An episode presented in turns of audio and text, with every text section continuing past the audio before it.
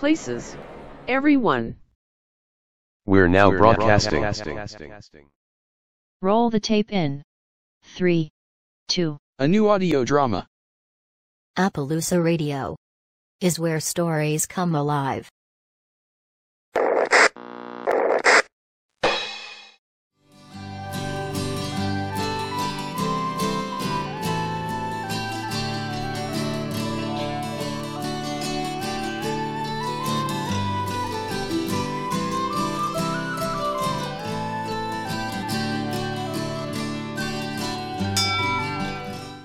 The Church Going Horses. By Nell Trustman.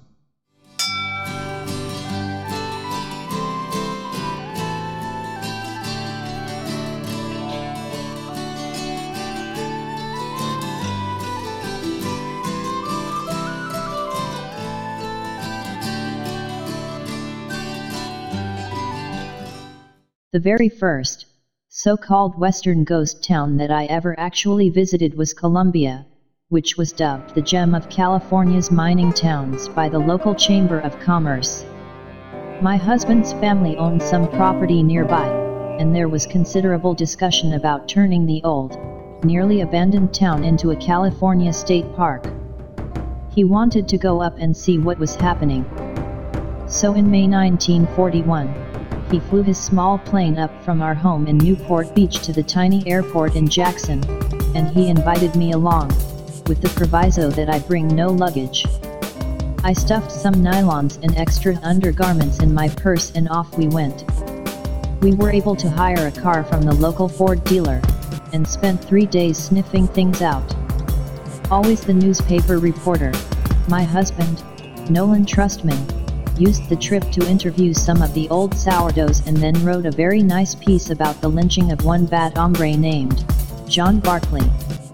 I say nice because my husband had an excellent eye for detail in his writing. The incident itself was gruesome and Nolan's story is probably best viewed today as a piece of Halloween horror. Columbia, the old western ghost town seemed to energize Nolan. He kept saying, so many stories, such a rich history. However, to be quite honest the collection of decrepit and crumbling buildings left me unenthused.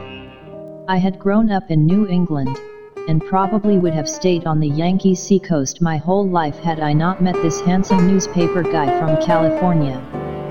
I loved the time we had spent together sailing on his boat, down the Atlantic coast, through the Panama Canal, up along Mexico's Pacific coast, and into California. For me, true adventure came with waves, and salt air, and always happened in faraway places. My first impression of Columbia as a place was that there seemed to be nothing there. Some scrub oak trees, a mishmash of buildings. Some modern and some looked like they came straight from a western movie set. Also some rusty equipment that no one had carted away. Compared to the real history found in Boston or Philadelphia, the dilapidated mining town seemed to me to be a nothing. I asked myself, why would the state of California spend its tax dollars to make this place into a historical state park? My lack of enthusiasm did nothing to dissipate Nolan's intense fervor. On the flight back, he said, Wonderful place. Too bad you did not like it. As I shared earlier, that trip was in May of 1941. Then the war intervened. By Valentine's Day 1942, Nolan Trustman was a Marine Corps officer, completing flight school at the top of his class. Over the next two years, he flew 48 successful combat missions over the Pacific, but was killed on his 49th. I still say that 49, not 13, is the unluckiest of all numbers. Nolan was killed in a far-off place that I had never heard of. It took me a half hour to find it on the world map at the public library. I share these details, because in all of my travels throughout the western states, covering well over 300,000 very rugged miles, I never once returned to Columbia. Since my initial visit, it had, indeed, become a California Historic State Park. Thousands of tourists and history buffs came every year. But I stayed away. In fact, I never ventured close, avoiding Angels Camp, Plymouth, Yankee Hill, Jamestown, Jackson, and Sonora.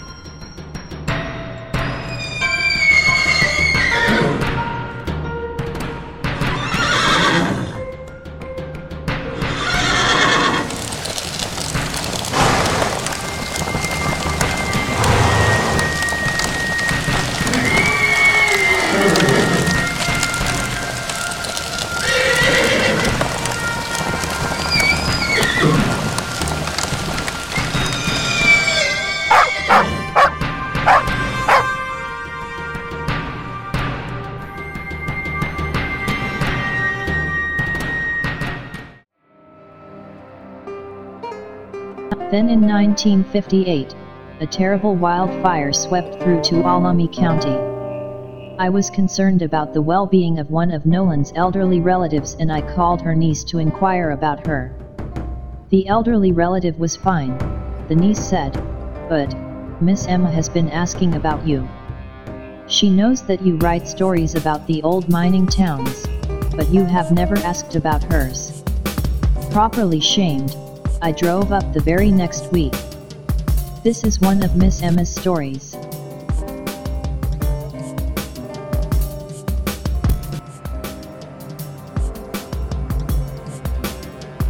Miss Emma was raised on the family's dairy farm about 4 miles from Columbia. The dairy had begun in the 1850s with three cows that had followed the family's covered wagon from Indiana. With the sky-high prices for daily stables at the region's mining camps, it was easy to make a substantial income with just a handful of cows. At its peak, the dairy had a herd of 20 cows, and one, very cantankerous, bull. In 1892, when Miss Emma was nine, a wildfire swept through Tuolumne County, destroying a number of buildings on the outskirts of the now abandoned town of Columbia. This fire kept growing and growing and by the third day, it moved north toward the valley where Emma's family dairy farm was. Then the fire moved south over the next ridge. The family was aware, but not overly concerned. They knew that wildfires do strange and unpredictable things. A fire might go completely around one property, bringing no damage, but then wholly engulf a neighboring one. Be aware, but never panic, the old timers would say. However, in this fire, the wind shifted suddenly and the fire spread very quickly back over the ridge toward both toward the farmhouse and the dairy's barns. Emma's mother grabbed her three children and ran for safety to the farm's spring house. In the cool wet place, they were safe from the flames.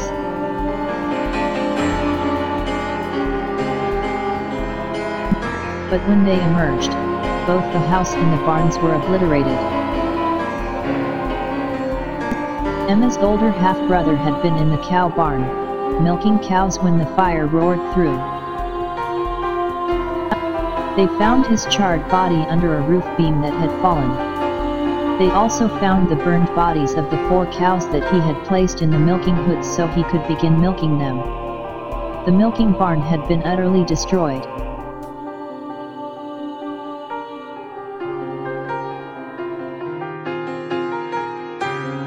Next to the milking barn was the horse barn where the two spotted greys were kept alongside the Sunday buggy. The horse barn was also utterly destroyed. Even the wheels of the buggy had been so burned that only the iron rims remained. But, to everyone's surprise, the two horses that had been locked in their stalls were gone.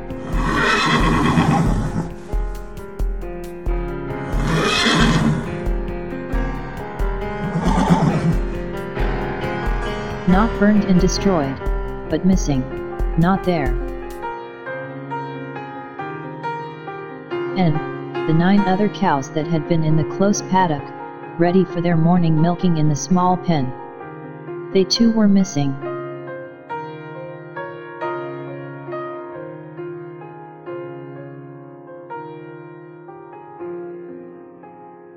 Not there.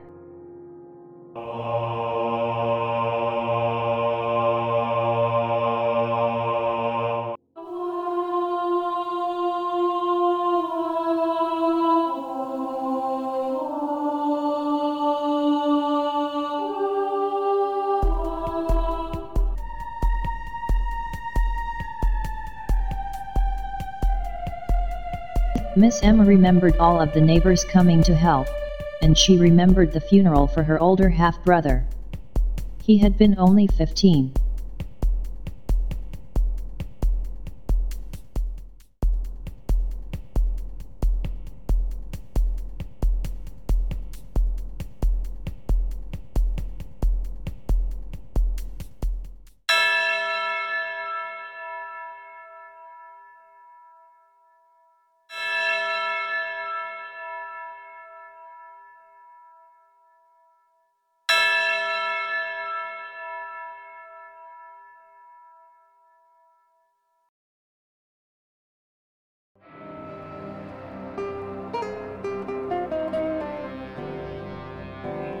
However, the most amazing part of Emma's story happened in front of the white frame church that the family regularly attended. Two days after the fiery inferno subsided, the two spotted gray horses appeared in front of the church. They stood together at the hitching rail as they always had. Of course, there was no buggy behind them, and they had no harness, but they were standing there just as they always did. Another amazing fact that Miss Emma reported. It was Sunday. The fire had been on Friday, and the two horses showed up at church on Sunday morning, on time for the regular services.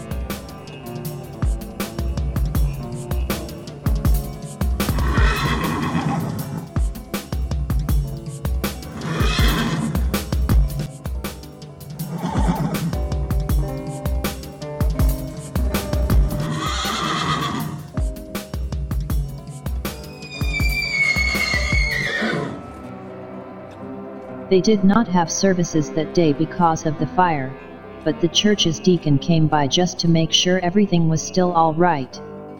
That is when he saw the horses standing at the rail as they had done every Sunday.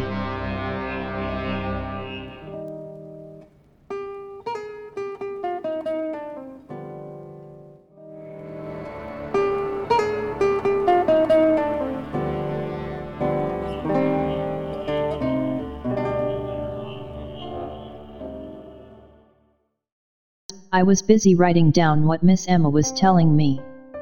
She paused and I thought the story was over. But, she still had more. Then about two hours later, the nine milk cows showed up in front of the same white church.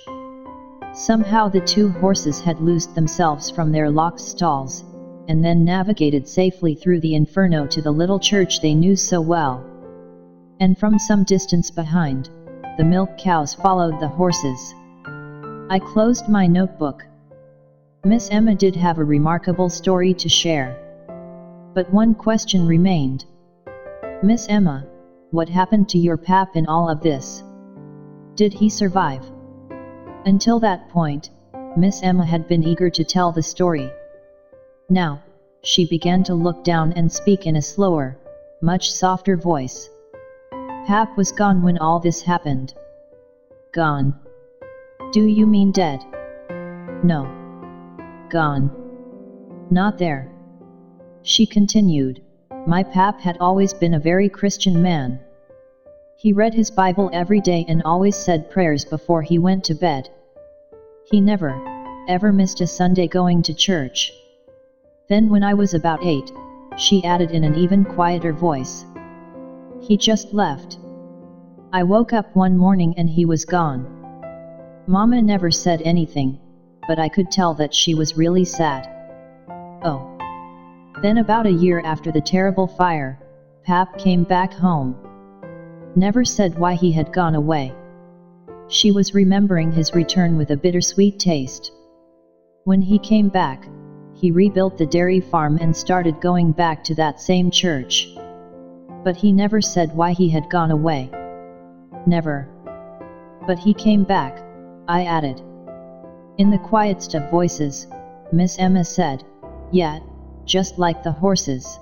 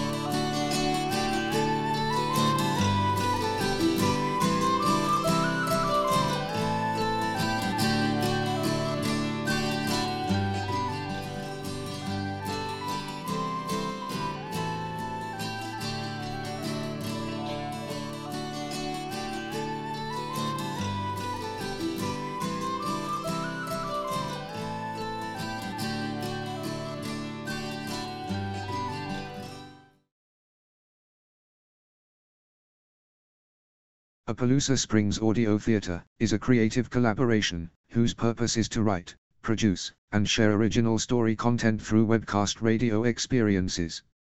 The Church Going Horses. By Nell Trustman.